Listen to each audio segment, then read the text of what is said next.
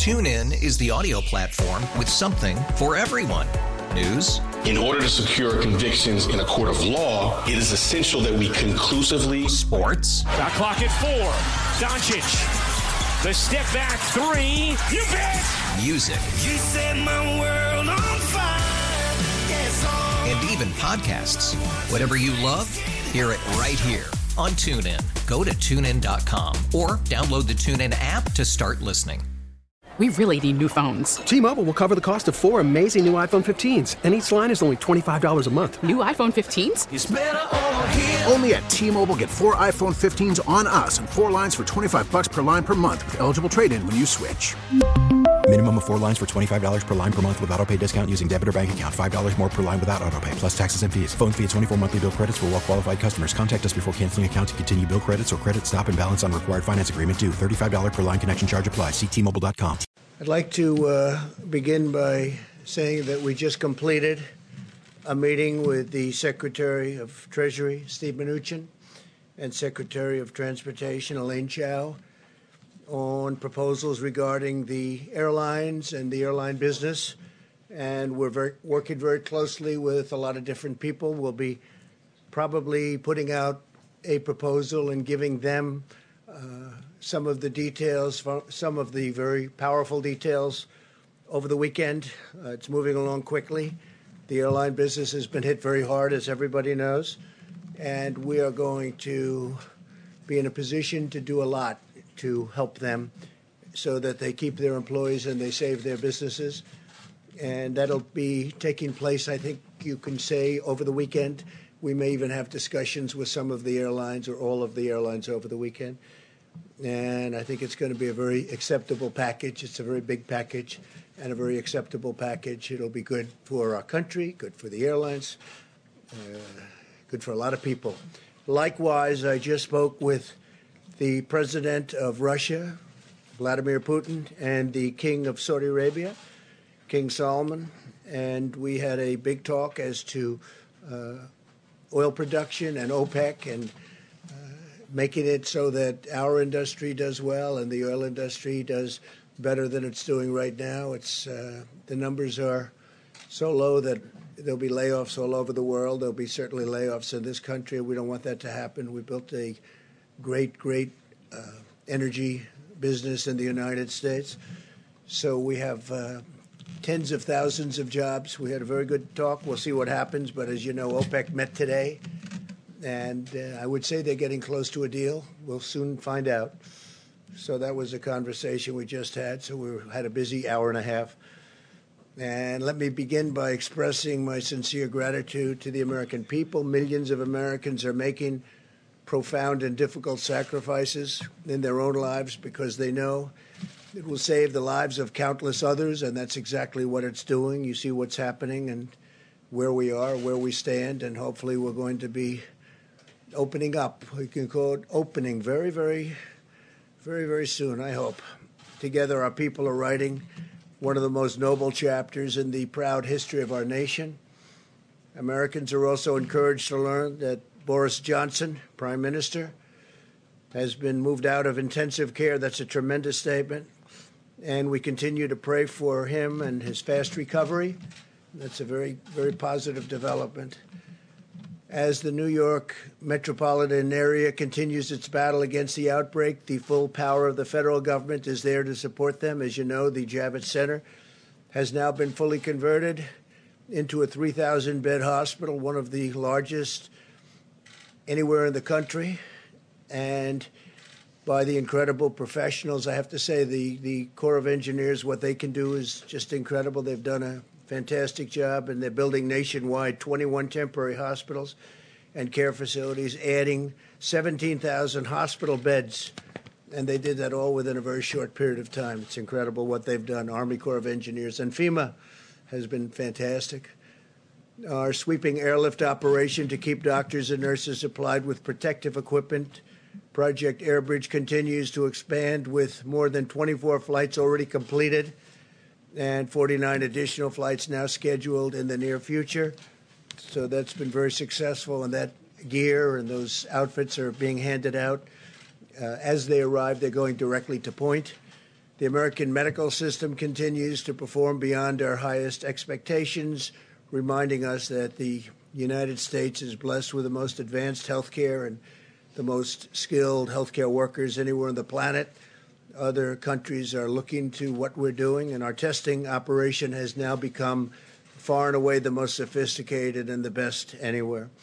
And we want to thank all of the heroes on the front lines as they fight to save American lives. We're at the top of the hill, pretty sure we're at the top of the hill, and now we're going uh, downward. In some cases, we've already started that process. Earlier today, I spoke with hundreds of mental health leaders and advocates from around the country to discuss the vital work and the vital work they're doing. We had the top doctors in the country, some international doctors. Mental health, big factor.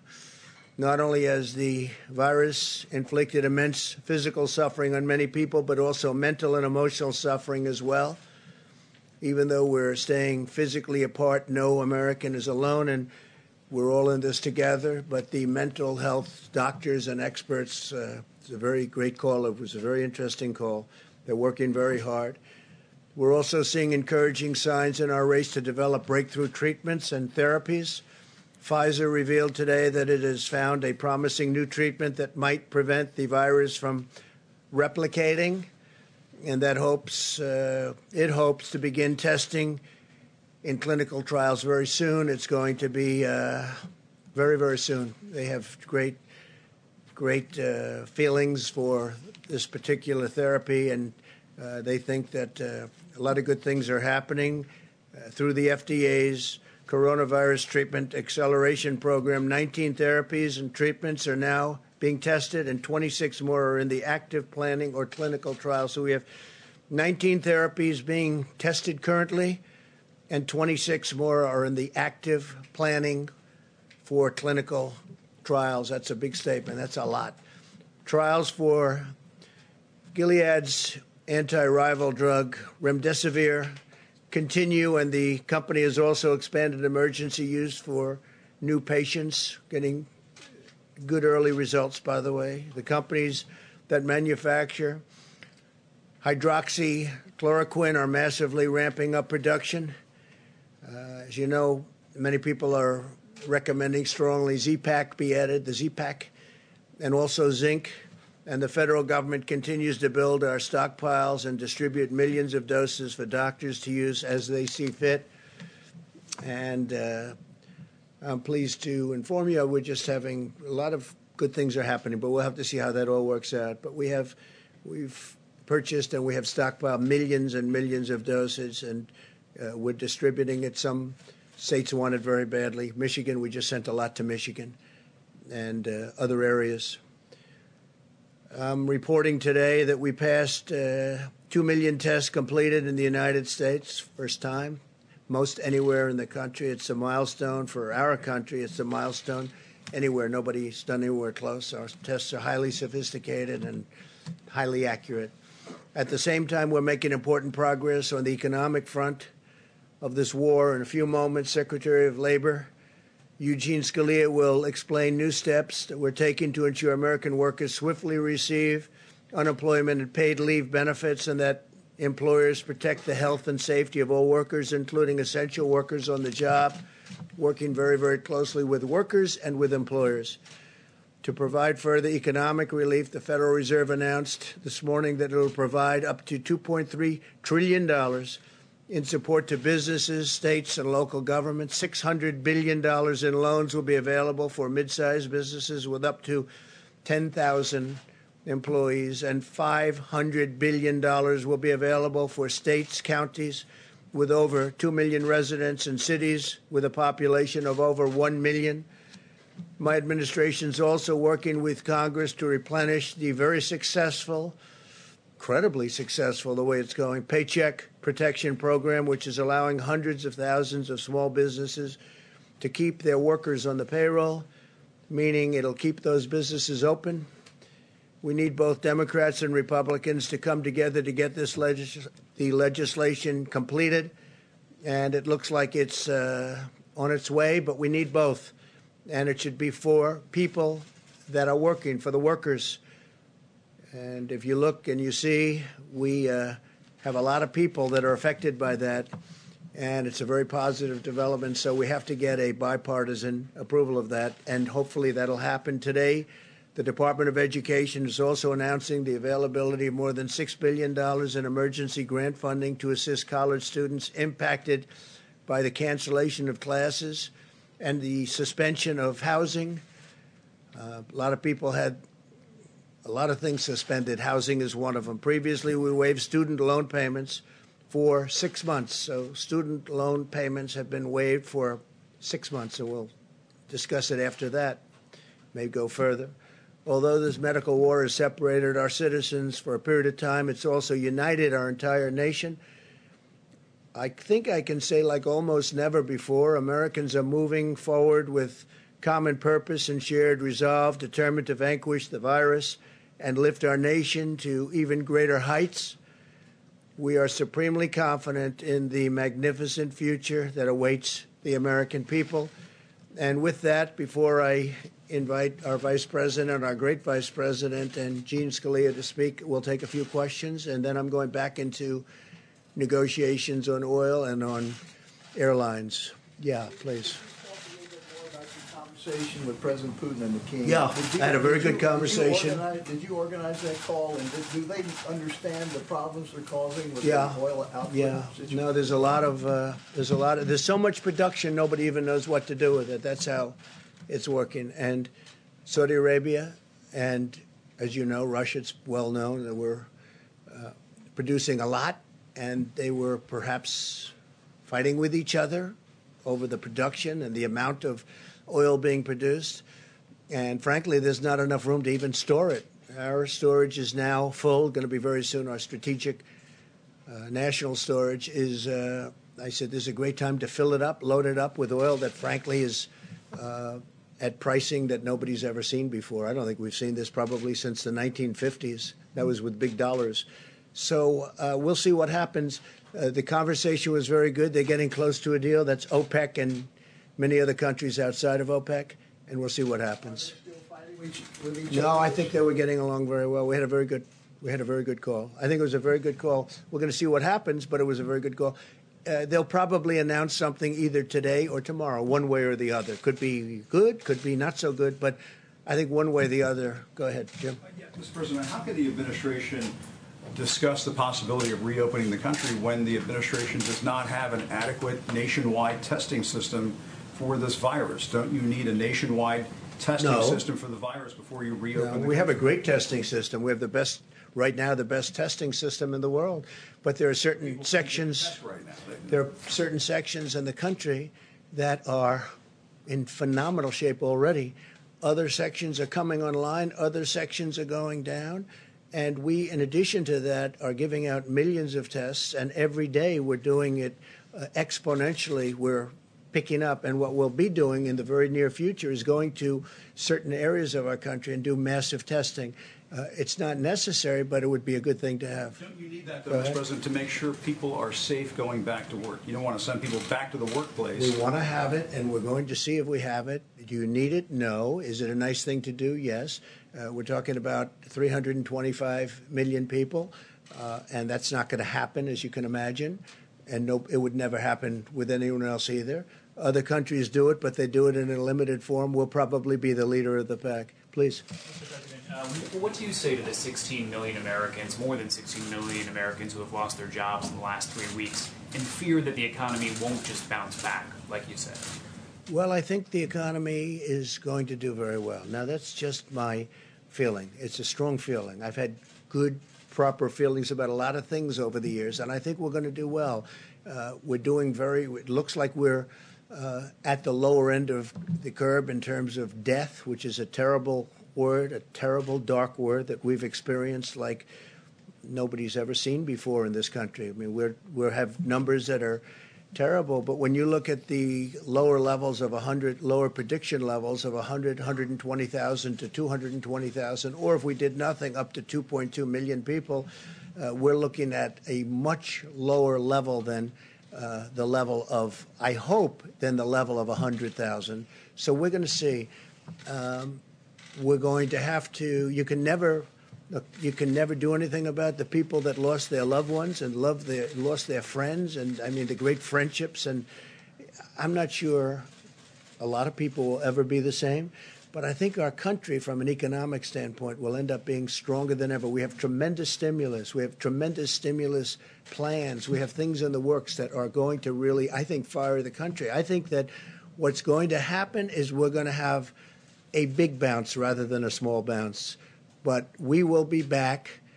And I think, honestly, I think our country is going to be back from an economic standpoint. Again, you can never replace the people that were lost, and to their families, certainly you can never do a thing like that. But uh, we will have succeeded in many ways, uh, hopefully keeping the number way below our minimum numbers, and also from an economic standpoint. You know, we met with the uh, mental health people today, and that takes a trem- this is taking a tremendous toll mentally on a lot of people.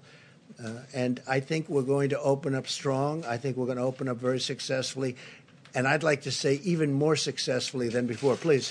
Thank you, Mr. President. Um, oil is trading today at about $23 a barrel Yeah. in New York. Where would you want to see the price? Do you want it at $30, $40, $50 a barrel? Well, I, I want to see it where there's a certain market, but I also don't want I don't want to see it where people are have no idea. You know, we're opening up.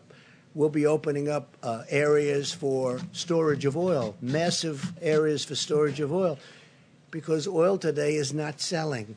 And what happened is the virus knocked out 40% of the market. Immediately, you know that, you know the number 40%. Now, there was a lot of oil, but it was very controllable. All of a sudden, they lost 40%. You look at the road, you look at the car, you look at what's going on. There's nobody driving. There's no reason for it right now. That'll start coming back. But we are storing uh, millions of, ba- of barrels of oil that nobody thought would even be possible. Frankly, ships turned out to be a good business for some people because they're filling up tankers, sending them out to sea, and not saying where to go. They're just sitting out there loaded up with oil. So we want to save our energy in this country. We want to make sure that our energy uh, companies, businesses, and employees, workers, uh, remain strong. So that's how I'm involved, and I think that's going to happen. So right now, if you look, you're probably talking 23, 25. If they announce a deal, we can get it up. We need a minimum number so the companies don't go out of business. So they're not going to lay off all of these energy workers who are important to our country. And you know, we're now energy independent. We could do something where we only used our oil. But I think the long term benefit is to be able to just go with the market. And uh, it's going to work out. It's all going to work out. If you looked at three weeks ago, as you know, as we talked about it, three weeks ago and two weeks ago, this was catastrophic. I think it's really hitting bottom, and I think that, I mean, we've had a bottom, but now at $23 and $25 and probably heading up.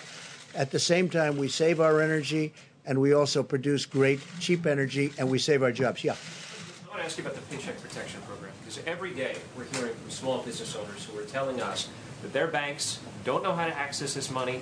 They're trying to apply, they can't figure it out. So where does the fault lie? Does it lie with the banks? I don't think there's a fault. Um, they're doing record numbers of of dollars. They're dealing with many community banks. They're dealing with Bank of America, Citibank, a lot of Wells Fargo, as you know, is very much involved, uh, and they're dealing with the bankers. Can't go that quickly, but I'm hearing it's a very, very successful rollout.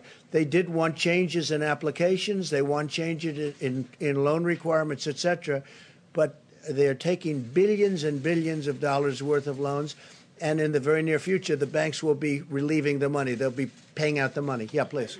Sure. Um, are you still expecting the USMCA to take effect on July 1st? And considering uh, the fact that the auto industry is hurting these days, are you ready to postpone the? Um, Well, we have a deal. Yeah, the deal is with Canada. The deal is with Mexico. We have a deal. And obviously, the deal is different from the standpoint that production will be lower. But we have a deal. It's a signed deal. It's a deal that's a uh, one of the worst deals that we've ever had was NAFTA, one of the worst trade deals ever made by any country anywhere. We'll be terminating that. And the new deal is a great deal for our country. So that's something. Now, again, we get hit by the virus, and uh, we'll see where that all goes. But certainly, car production is going to be down for a little while.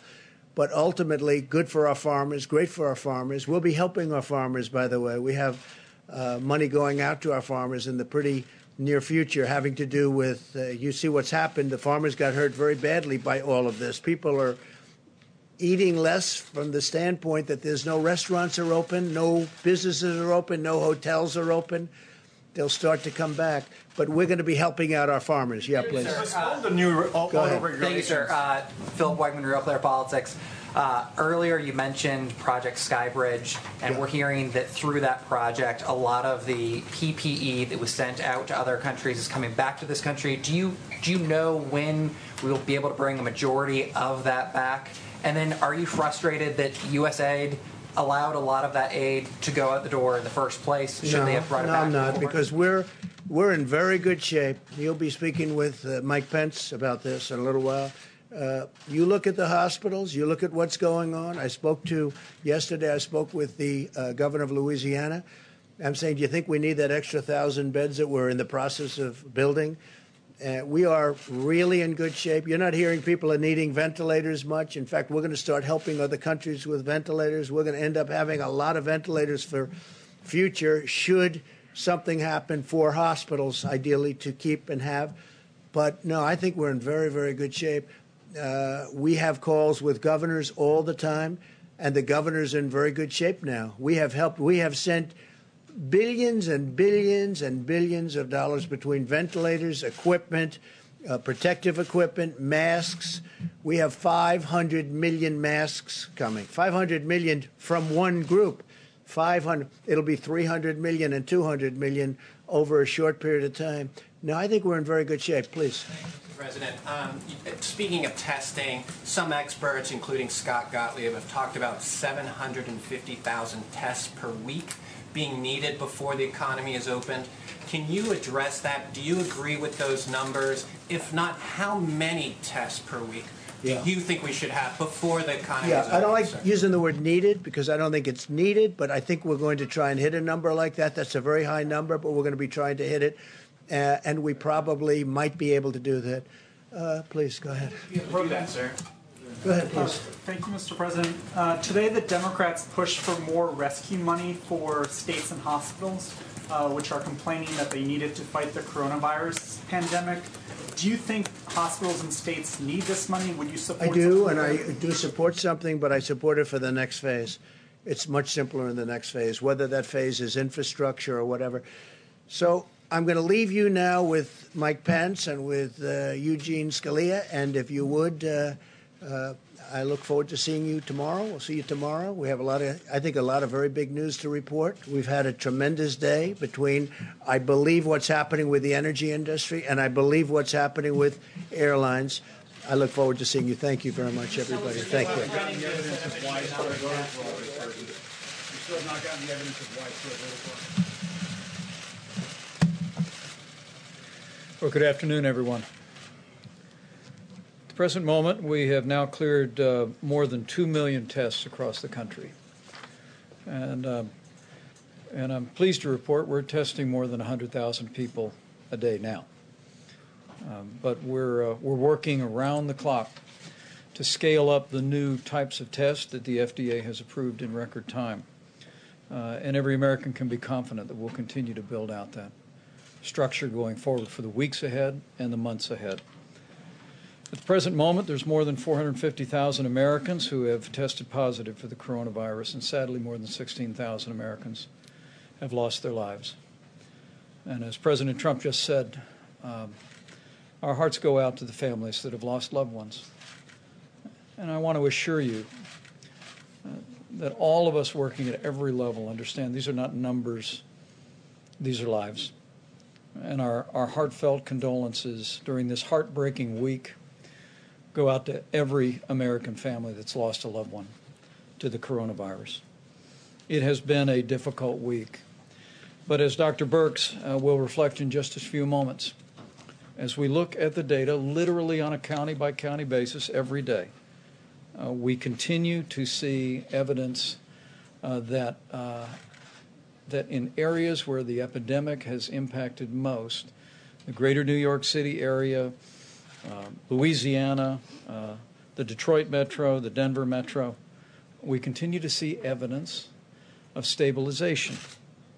and uh, uh, and it appears, as Dr. Birx suggests, that we are we are close to the peak in each of those areas so impacted. We also express uh, gratitude and, and, appreciation for the people of California and Washington State, uh, who continue to be low and steady in the number of cases that are emerging there. We're watching the Chicago metro area, we're watching the Boston metro area, uh, and uh, as Dr. Birx uh, will discuss, we, we just continue to urge every American to put into practice the President's uh, coronavirus guidelines because all evidence indicates from the West Coast to what we're beginning to see in major outbreak areas on the East Coast. It's working, America. And it's working because you're doing it. And we encourage you onward in that. Today, the White House Coronavirus uh, Task Force met, but uh, most of the team also met uh, with Republicans and Democrats in two separate conference calls uh, of the United States Senate. Um, Secretary Mnuchin, our health experts, uh, uh, Admiral Polowczyk, uh, Dr. Hahn joined us as we discussed a broad range of issues. The Treasury Secretary touched on uh, uh, the Paycheck Protection Program, now in day five, reporting $125 billion has been approved so far. Um, 30,000 new individual users and 3,900 lenders are participating. Uh, we also discussed uh, that the Treasury Department will issue uh, a new frequently asked question document tonight, an FAQ as they're known, to clarify how seasonal businesses can participate in the Paycheck Protection Program as well. With regard to direct payments to Americans, uh, uh, the Treasury Secretary assured uh, senators, and we assure every American, that we remain on the timetable where the first payments in direct deposits will go out by the end of next week. For the average family of four, that'll be $3,400 in direct uh, financial support and will no doubt uh, be welcome news. Uh, anyone who uh, is interested in additional information on any of these programs can go to treasury.gov or sba.gov. Um, since we last spoke, I, I spoke with uh, Governor Laura Kelly of Kansas, Governor uh, Andy Beshear of Kentucky. Also spoke to governors of Texas uh, and Rhode Island. Uh, I assured each one of them as we continue to work through the process of making sure uh, that we distribute the resources at the point of the need is that at President Trump's direction. Uh, our objective working through FEMA is to make sure that states have what they need when they need it. Uh, and to see the progress that we've made, the President just reflected on in New York and New Jersey, Louisiana and the partnership we forged with governors in those states, California and Washington State before. Uh, uh, we trust gives confidence uh, to governors and leaders of states across the country. Most importantly, our dedicated healthcare workers that we will be there to meet that need uh, should that uh, need arise. At the present moment, FEMA reports the President has approved 54 major disaster declarations. And states around the country have stood up 29,000 National Guard, 11,000 of which are fully funded uh, by the federal government under Title uh, 32. Also, speaking of our military, uh, at the present moment, we received a report today from the Department of Defense that 4,100 active duty military medical personnel have been deployed in New York, New Jersey, uh, and Connecticut. And uh, uh, they are personnel that are working on the ground at the Javits Center, uh, working, of course, at the USNS Comfort ship. But uh, because at, at, the present moment, the utilization of, of both of those temporary facilities has been fairly modest. Um, the DoD actually worked with the city of New York to establish what amounts to a, uh, a uniform temp service. Uh, they call it the bullpen, and uh, today they literally deployed from the ship and from the Javits Center 75 medical personnel to relieve uh, dedicated uh, healthcare workers within uh, the hospital system in the city of New York, and we'll continue to do that. We're going to make sure those federal temporary hospital and Javits Center is fully staffed. We'll make sure the USNS Comfort is staffed, uh, but uh, but the physicians, those military personnel uh, are going to be also be deployed across the city to bring much needed relief uh, to our healthcare uh, workers and our system. From the VA standpoint, we've opened up uh, VA facilities in New York City, East Orange, New Jersey, Detroit, Michigan, and we are opening up uh, the, the VA facility to coronavirus patients in Shreveport, uh, Louisiana. Finally, I mentioned that uh, today we exceeded more than 2 million tests that have been performed across the country. And also, uh, literally, working with the U.S. Public Health Service, states around the country have stood up hundreds of drive through testing sites. Uh, and just this week, FEMA and the U.S. Public Health Service announced that we will give an option to states to transition from a federal testing site, dozens of which have been assembled around the country, to a state managed site. I want to emphasize that this is an option. Uh, we believe it gives states greater flexibility to style sites or manage sites in areas that they think are most important. Uh, but, uh, but we're also processing requests for continued federal participation in states from uh, New Jersey to Louisiana to Illinois, Colorado, and Texas. And we want to assure people in communities all across the country that we'll continue to partner with states to the extent that they prefer us uh, to be a part of it. With regard to the air bridge, uh, three flights were scheduled to arrive today uh, in Chicago, New York, uh, and Dallas Fort Worth. 49 flights are scheduled over the next uh, three days.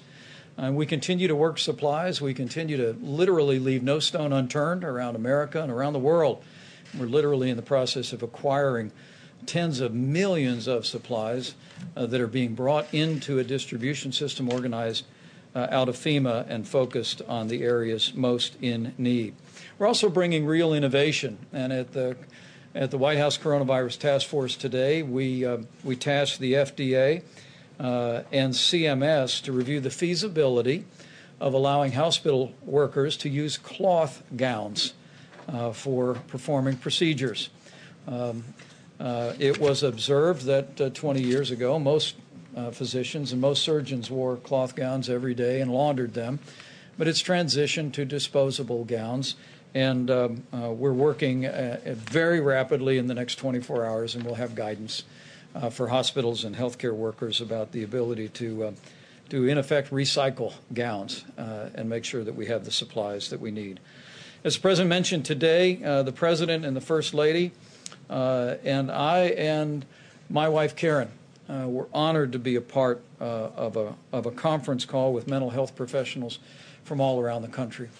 And we know while there are families that are struggling with the coronavirus and struggling with heartbreaking loss to the coronavirus, uh, we understand this is a very challenging time for every American, but uh, most especially Americans who struggle with mental disorders or struggle with addiction. Uh, and the president uh, brought some incredibly dedicated people together to make sure that they know we're with them. Early on, the president uh, expanded access to telemedicine. And we've also issued guidance for using technology to remain connected to social support groups. Uh, and we just urge uh, everyone, uh, everyone who may be feeling a, an emotional burden or a vulnerability during this time, to, to reach out to the many resources that are there and to know that you're not alone, that we're with you and we'll get through this and we'll get through this together. So, despite heartbreaking losses that continue this week, uh, in communities uh, from New York to New Jersey uh, to Louisiana. There are signs of progress, and hope abounds. the reality is that we see new projections from the experts. And if the projections are right, it's because it's working, America. It's because the American people are putting into practice the social distancing, caring for their neighbors and their loved ones and their family members, and putting their health first. And we just want to urge every American to continue to put those principles and guidelines into practice every day. With that, I'm going to invite Dr. Deborah Birx up for an update. And Dr. Fauci will hear from the Secretary of Labor and we'll take a few questions. Thank you, Mr. Vice President. Um, so I wanted to cover today um, not only what we're seeing across the United States, but some of the testing data um, to assure from the prior question. Um, if we're testing, if you, I'm sure you're following our numbers every day, and the amount we're going up, about 118,000 to 120,000 per day are being tested. So we're way over the 750,000 um, per week currently. Um, we have some statistics. Now, remember, we required this, thanks to Congress, to be reported. We have about 75% of that test data in now. About 1.5 million of those tests have been reported in. I just wanted to give you some ideas because sometimes um, we think that we're only testing in the hospitals, that this should give you an idea of the quantity and the types of tests that have occurred. So we've tested over 200,000 young people up to age 25. They have about 11% positivity rate. Over half a million people between 25 and 45. Um, they have a 17% positive rate. Now, remember, in order to get tested, you have to have symptoms. So, this gives you an idea of the number of people who have symptoms that are not infected with coronavirus. Another nearly half a million people between 45 and 65, their positivity rate is 21%. Another nearly 200,000 between 65 and 85, um, 22% positive, and a small group of about 30 plus thousand individuals over 85, and they have a 24% positivity rate. And so this gives you an idea of we're testing throughout all age categories. I see a lot of men in the audience today. I just want to remind them about the importance of health care. Um, of the male female ratio, 56% of the people who are tested are female, 16% positive, 44% male, 23% positive. So, again, it gives you an idea about how men often don't present in the healthcare delivery system until they have greater symptomatology. This is to all of our men out there, no matter what age group. If you have symptoms, you should be tested um, and make sure that you are tested. Um, we appreciate you engaging in that and also really recognizing um, the issues about comorbidities and making sure that we're addressing those. I had a series of great calls with um, about 17 states that are in our more rural areas, specifically around our indigenous people and tribal nations. It was a very reassuring call, and you know we are testing across the country. We do have about 63% of states um, that have less than 10% positive, despite um, significant testing.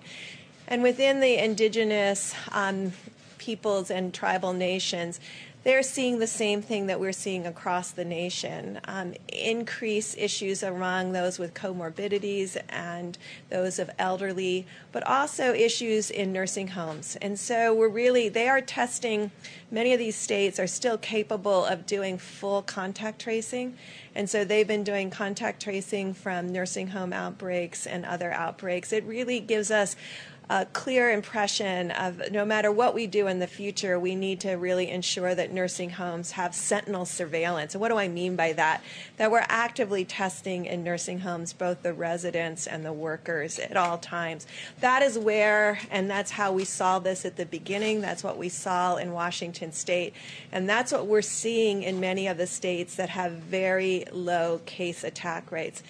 The other thing that I want to leave you with I mean, we certainly know how desperate and difficult the situation has been in New York over the last few weeks. And we've been telling um, and, and talking about how this would be the week that would be most difficult because of the large proportion of cases that are coming from the New York metro area.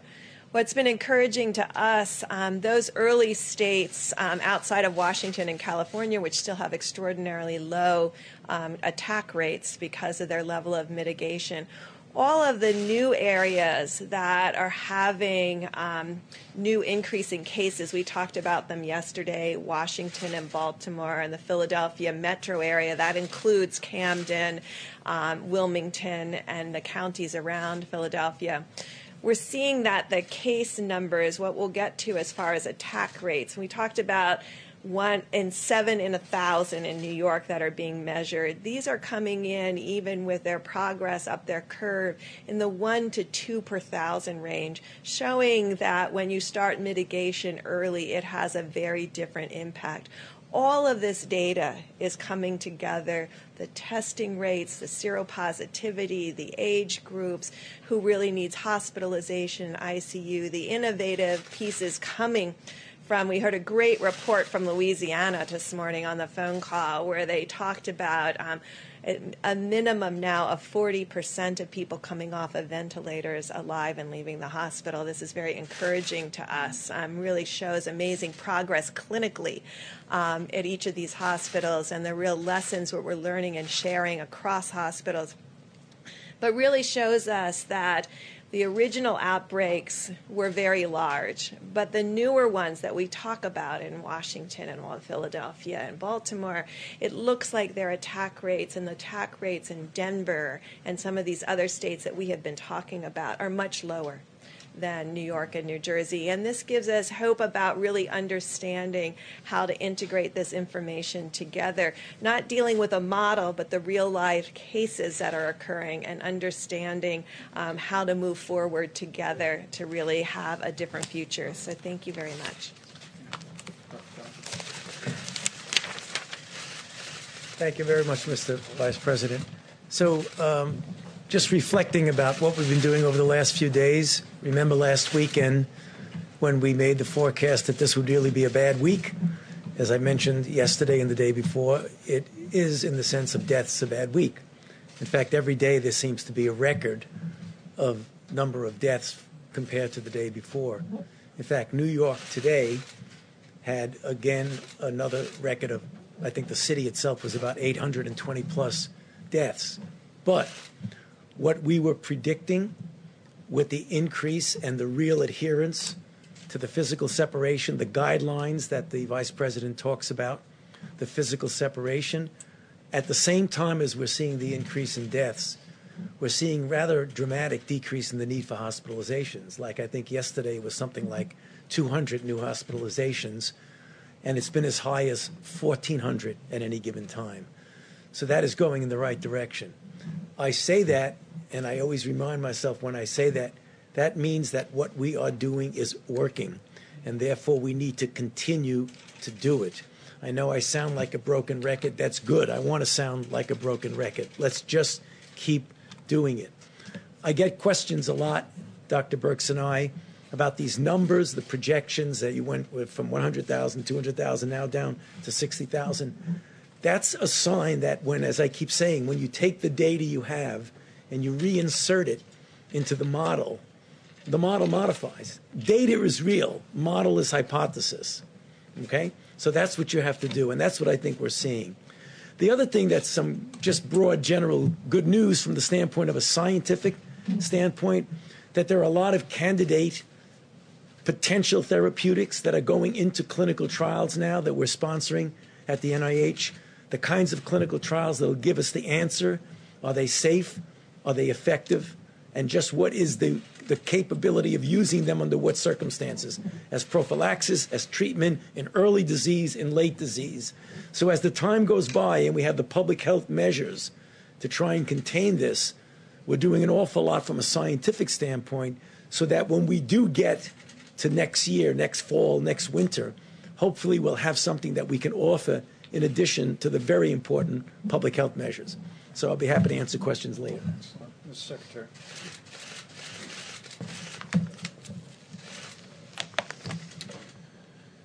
Mr. Vice President, thank you, and uh, thanks to the task force, and of course, thanks to the President for uh, his leadership.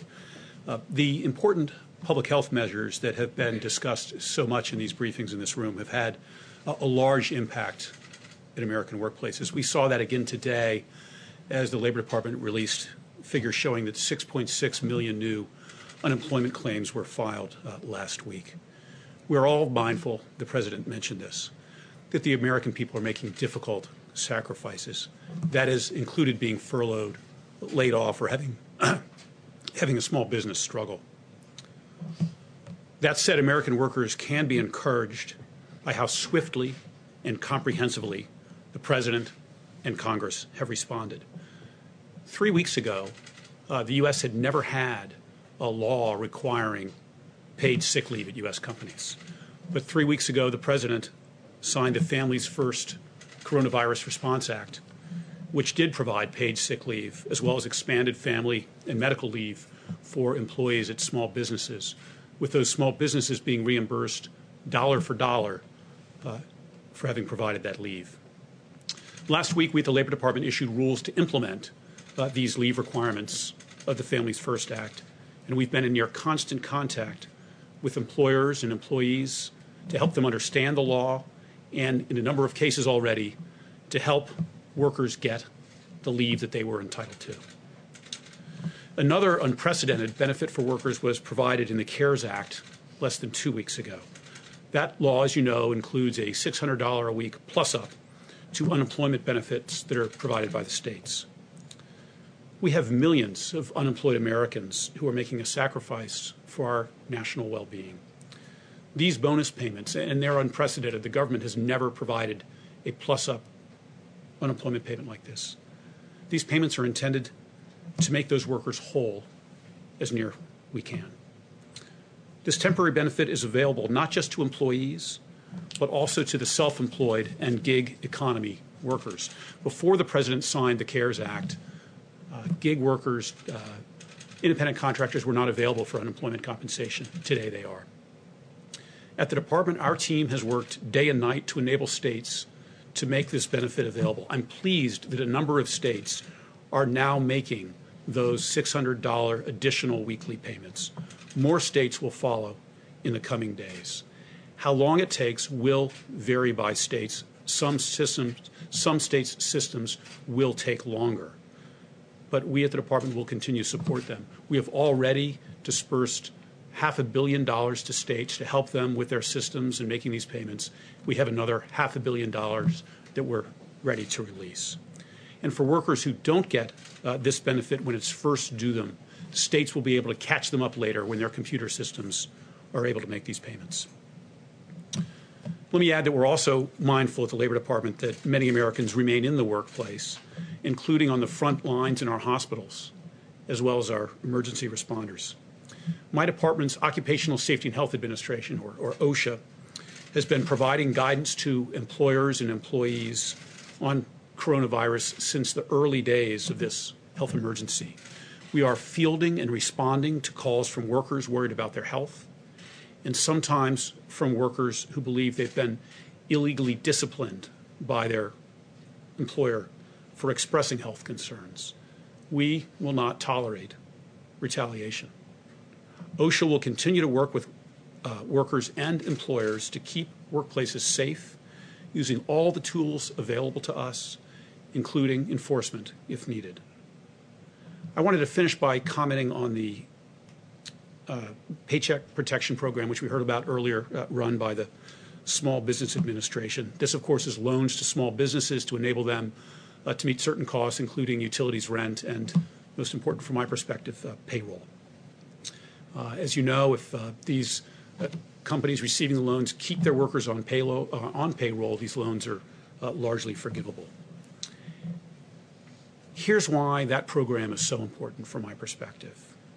We're seeing unemployment filings right now of the like that we've, we've never seen before. But these numbers aren't the result of an underlying weakness to our economy. Our economy has been vibrant, incredibly strong just weeks ago.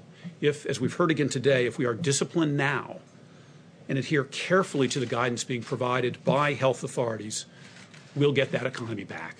The president spoke at the State of the Union of the blue collar boom we are experiencing.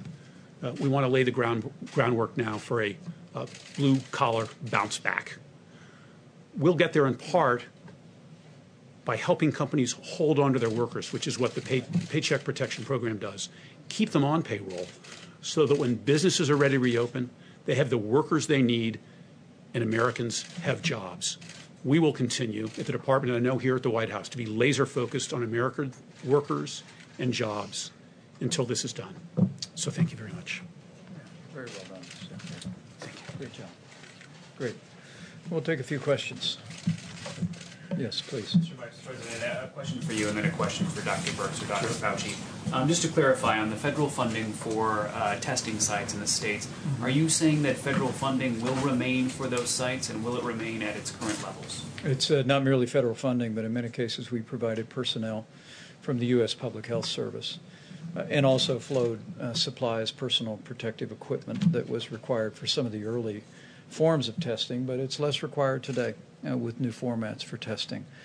Uh, but uh, it's, it's, it is an option, and as I've made clear to several governors, we'll, uh, we'll continue to partner with our states. But I, I have to tell you that the way states step forward with the concept of drive-through and community-based testing is really inspiring. Uh, for our part, um, working with FEMA and our great team at the U.S. Public Health Service, we've stood up some nearly 50 different uh, drive-through test sites around the country, but literally there are hundreds that have been uh, deployed by states and by hospitals and local healthcare providers. Um, but in this instance, we uh, we wanted to at least give them the option to take control of that. But we'll continue to resource them with personnel, uh, supplies, uh, and and any other support that they need going forward. And uh, then just a question for the doctors. I'm, I'm curious, did you see this information out of the CDC in South Korea today that shows that they're seeing evidence of reinfection in some people who had been cured of coronavirus? And what does that mean for our understanding of this?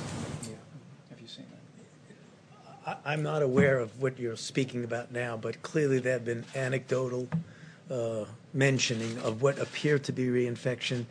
You have to really be very careful when you say reinfection because what some and and we were dealing with this with even Ebola back during the Ebola time that someone might still when that someone does a test on them do a PCR on a body fluid of some sort and be able to detect what are likely nucleotides that are not replication competent.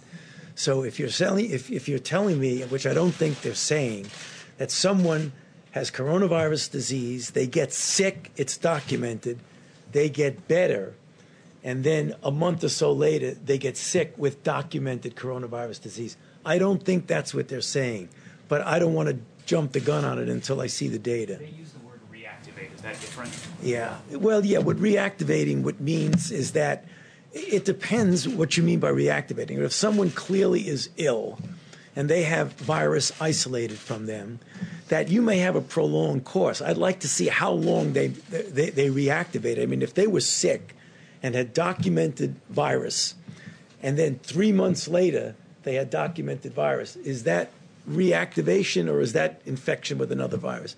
I, I'd, I'd like to see the data before I really comment on that. Yeah. Uh, Dr. Fauci, I wanted, to, I wanted to ask about the medical criteria. You had a discussion with Dr. Birx and the other public health experts on Tuesday, I understand.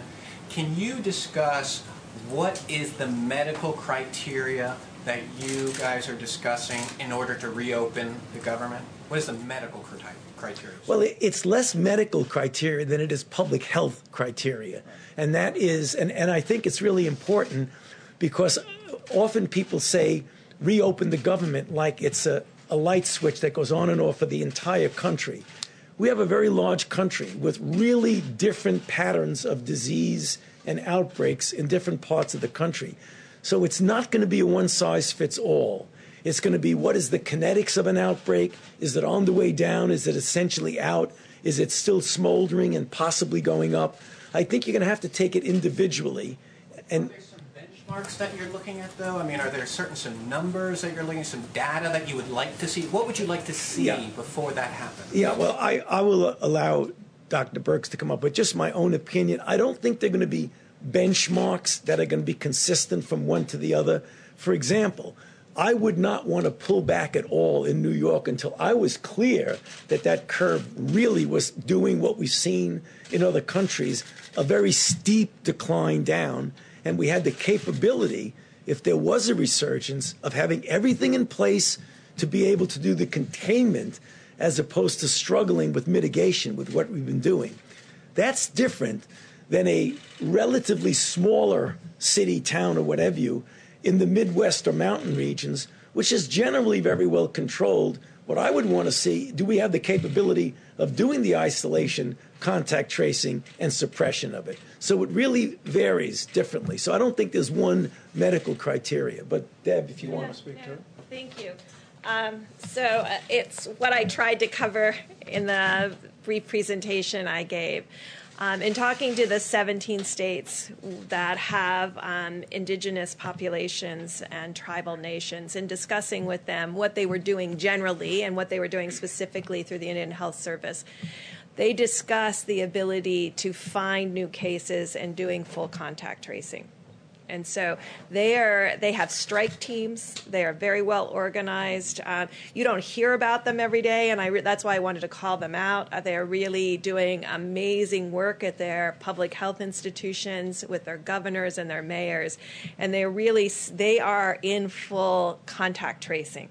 Yes, they're doing social distancing, but they're also doing full contact tracing and understanding all aspects of their epidemic. So we're looking at those pieces as well as when I was talking about blunting really when you're starting to go up that curve having that unbelievable blunting where you only get evident attack rates. And i want to be very clear about that. When we see cases these are symptomatics that have been diagnosed.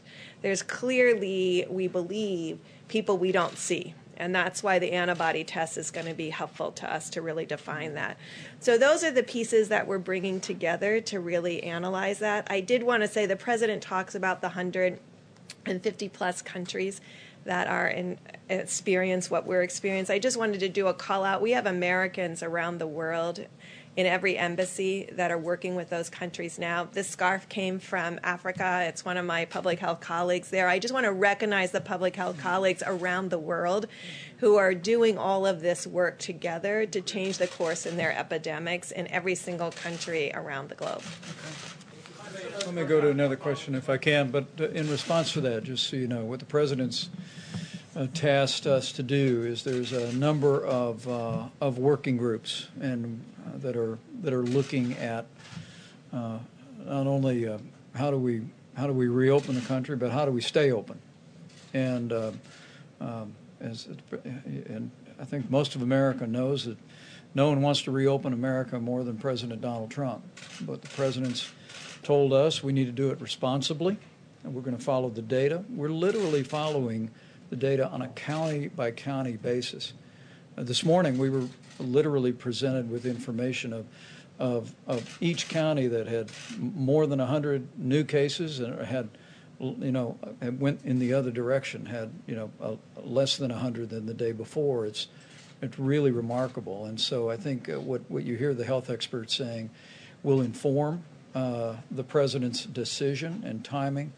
But make no mistake about it, um, that the best thing we can do to reopen America is put the coronavirus behind us, to reach the, to reach the end of that curve with as little loss of life or hardship as possible, uh, to have in place that we soon believe we will, the kind of therapeutics, I call them medicines that make you feel better by this summer, and to have more widespread testing that we're scaling up each and every day, and also to have the kind of guidance that the CDC is even now developing for businesses large and small, for families and for schools, for that day that we do reopen America. Question? Go ahead. I'm going to ask one more follow-up to the doctors. Touches on this question of when to lean back on mitigation. There is a study out of Los Alamos this week that I hope you've seen. It's on the CDC website that looks at this question of R naught, which is a technical term that you understand that has to do with the reproductive rate of the virus the, the, study shows that it, the R naught for coronavirus isn't between two and three, as had been thought before. But it's actually closer to six, which means that one person on average is infecting six others. So, with this information, how does that impact the model? How can you begin to think about when to reopen society if it's more contagious than we thought before? Well, I can tell you as the layperson uh, on the stage. Go for it we have known from the beginning that this is at least three times more contagious than the flu. And I believe that that fact alone has informed uh, our projections and the modeling, but now I'll let the experts respond. I'll go quickly and then we'll tag team together. So, um, when we've been talking about the asymptomatic group, and that's why I gave you that testing data where 11% of young people under 25 were positive, um, many of them very low grade symptoms. What we will be triangulating for you is the testing data with hospital admissions, and then you'll be able to start seeing spectrum of disease Because what you're not seeing in spectrum of disease is people who never even think that this is something significant that, that what they have. We're seeing the significant cases. Um, in testing, you can see that we're getting a lot of people in with symptoms aren't positive.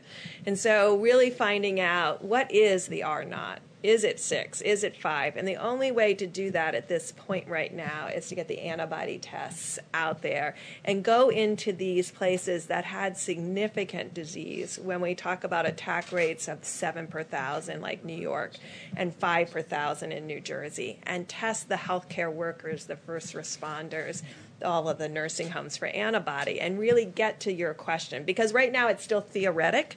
Um, we understand um, they're modeling this, um, and we're we will get the data to actually look at that. Um, you will see what others have been presenting. So you presented the six. What others are presenting, um, importantly, is they're modeling what's happening with mitigation, and they're publishing that the R, R naught with mitigation is approaching like 1.3 and 1.5. So that think of what that is. If it was six, and then with mitigation, we have it into the ones. That really shows the power of the American people. No one has varied R naughts like that without a vaccine. But this is what's happening with the, really the power of the American people, Tony. Tony. Yeah. Ditto to everything that Dr. Birx said, but I couldn't help but thinking when you talk about, you know what the worst enemy of an R naught is? Physical separation. How about one more? But do we have Uh, enough one more. testing- Go right do we have ahead. Testing capacity in the country right now to reopen in the foreseeable future? I mean, because the president talked about 2 million tests. Are we going to have the testing capacity needed to make Americans feel comfortable going back into their workplaces? I mean, it seems to me that is a pretty critical question at this point. People are not going to want to go back to work if they think their coworkers might be carrying the virus. If we're not testing enough, how do we know it's safe to go back? Well, I think the American people see the incredible progress that's been made after President Trump brought in the largest commercial labs in the world to scale testing, the likes of which we've seen. We are, as Dr. Birx said, well over 100,000 Americans being tested every single day. Uh, we have an antibody test that is coming online. Abbott Laboratories literally has thousands of machines across the country. We're working with hospitals and labs around the country to activate those machines for the 15-minute test. Um, and uh, and Do we have enough testing right now? well, let me let me say we're we're we're moving every day toward uh, meeting that moment. But uh, but l- let's be clear: reopening the country, as the president is very anxious to do at the earliest responsible moment, will be through a combination of facts. First would be that we are at the end of the coronavirus for most major communities. Another piece of that is that we, uh, we have therapeutics for Americans to take medicines if they contract the disease. Um, another piece of that is guidance from the CDC to public institutions, to businesses large and small about how to conduct themselves in a safe and a responsible way. And testing is also a piece of that. And uh, as uh, Admiral Giroir has reflected, we uh, we are spending a great deal of time expanding testing today. Every single day, there's more and more tests across the country. Um, but we're also working to scale testing that uh, as we move into this summer and move into the fall, uh, we'll have the testing we need to do what these doctors call not diagnostic testing, which is to take a test of a person that has symptoms, but surveillance testing so we can identify people that may have had it uh, and may be immune versus people uh, also uh, uh, people that uh, we just need to know whether or not uh, they were they were ever exposed or um, and were not exposed. How about how about one more quick question here, if I can? I think he had one right here, or I'll go to you in the back. Thank you, Mr. Vice President. In the next few weeks, the Supreme Court is uh, set to rule on DACA and about on the deferred action for childhood arrival, and about 30,000 of those people who are under that program are frontline healthcare workers. Is the administration in any way ready to protect them if the ruling comes in your favor and takes the protection out and they can no longer work in the health field as they're needed right now? Well, I think the president's been very clear on his desire to uh, reach a solution uh, on that issue with uh, the Congress. Um, but let me uh, let me say, whether it be healthcare workers or people working in food supply, uh, other people working in critical infrastructure, we're uh, we're incredibly inspired by the way people across this country are stepping up to keep keep healthcare rolling and available, a high quality of care, even in areas deeply impacted by the coronavirus, and also, as we said the other day, hardworking people in our food supply from from uh, uh, the farmers to uh, uh, to processors to distributors to truck drivers to grocers. Uh, we received a good word that uh, over the last several days we've actually seen a significant drop with one major company in absenteeism. We issued new guidance from the CDC about how people who may have been within close proximity to someone who had the coronavirus could return to work before the 14 days if they didn't have a fever, if they tested themselves twice a day and returned with a mask. Um, but the dedication of people to continue to work um, uh, is is truly inspiring. Uh, and I know as we go forward, we'll we'll work through a broad range of national issues, but uh, we're going to be incredibly proud for a long time about the way people all across this country responded to this moment. So, thank you all very much. We'll see you tomorrow.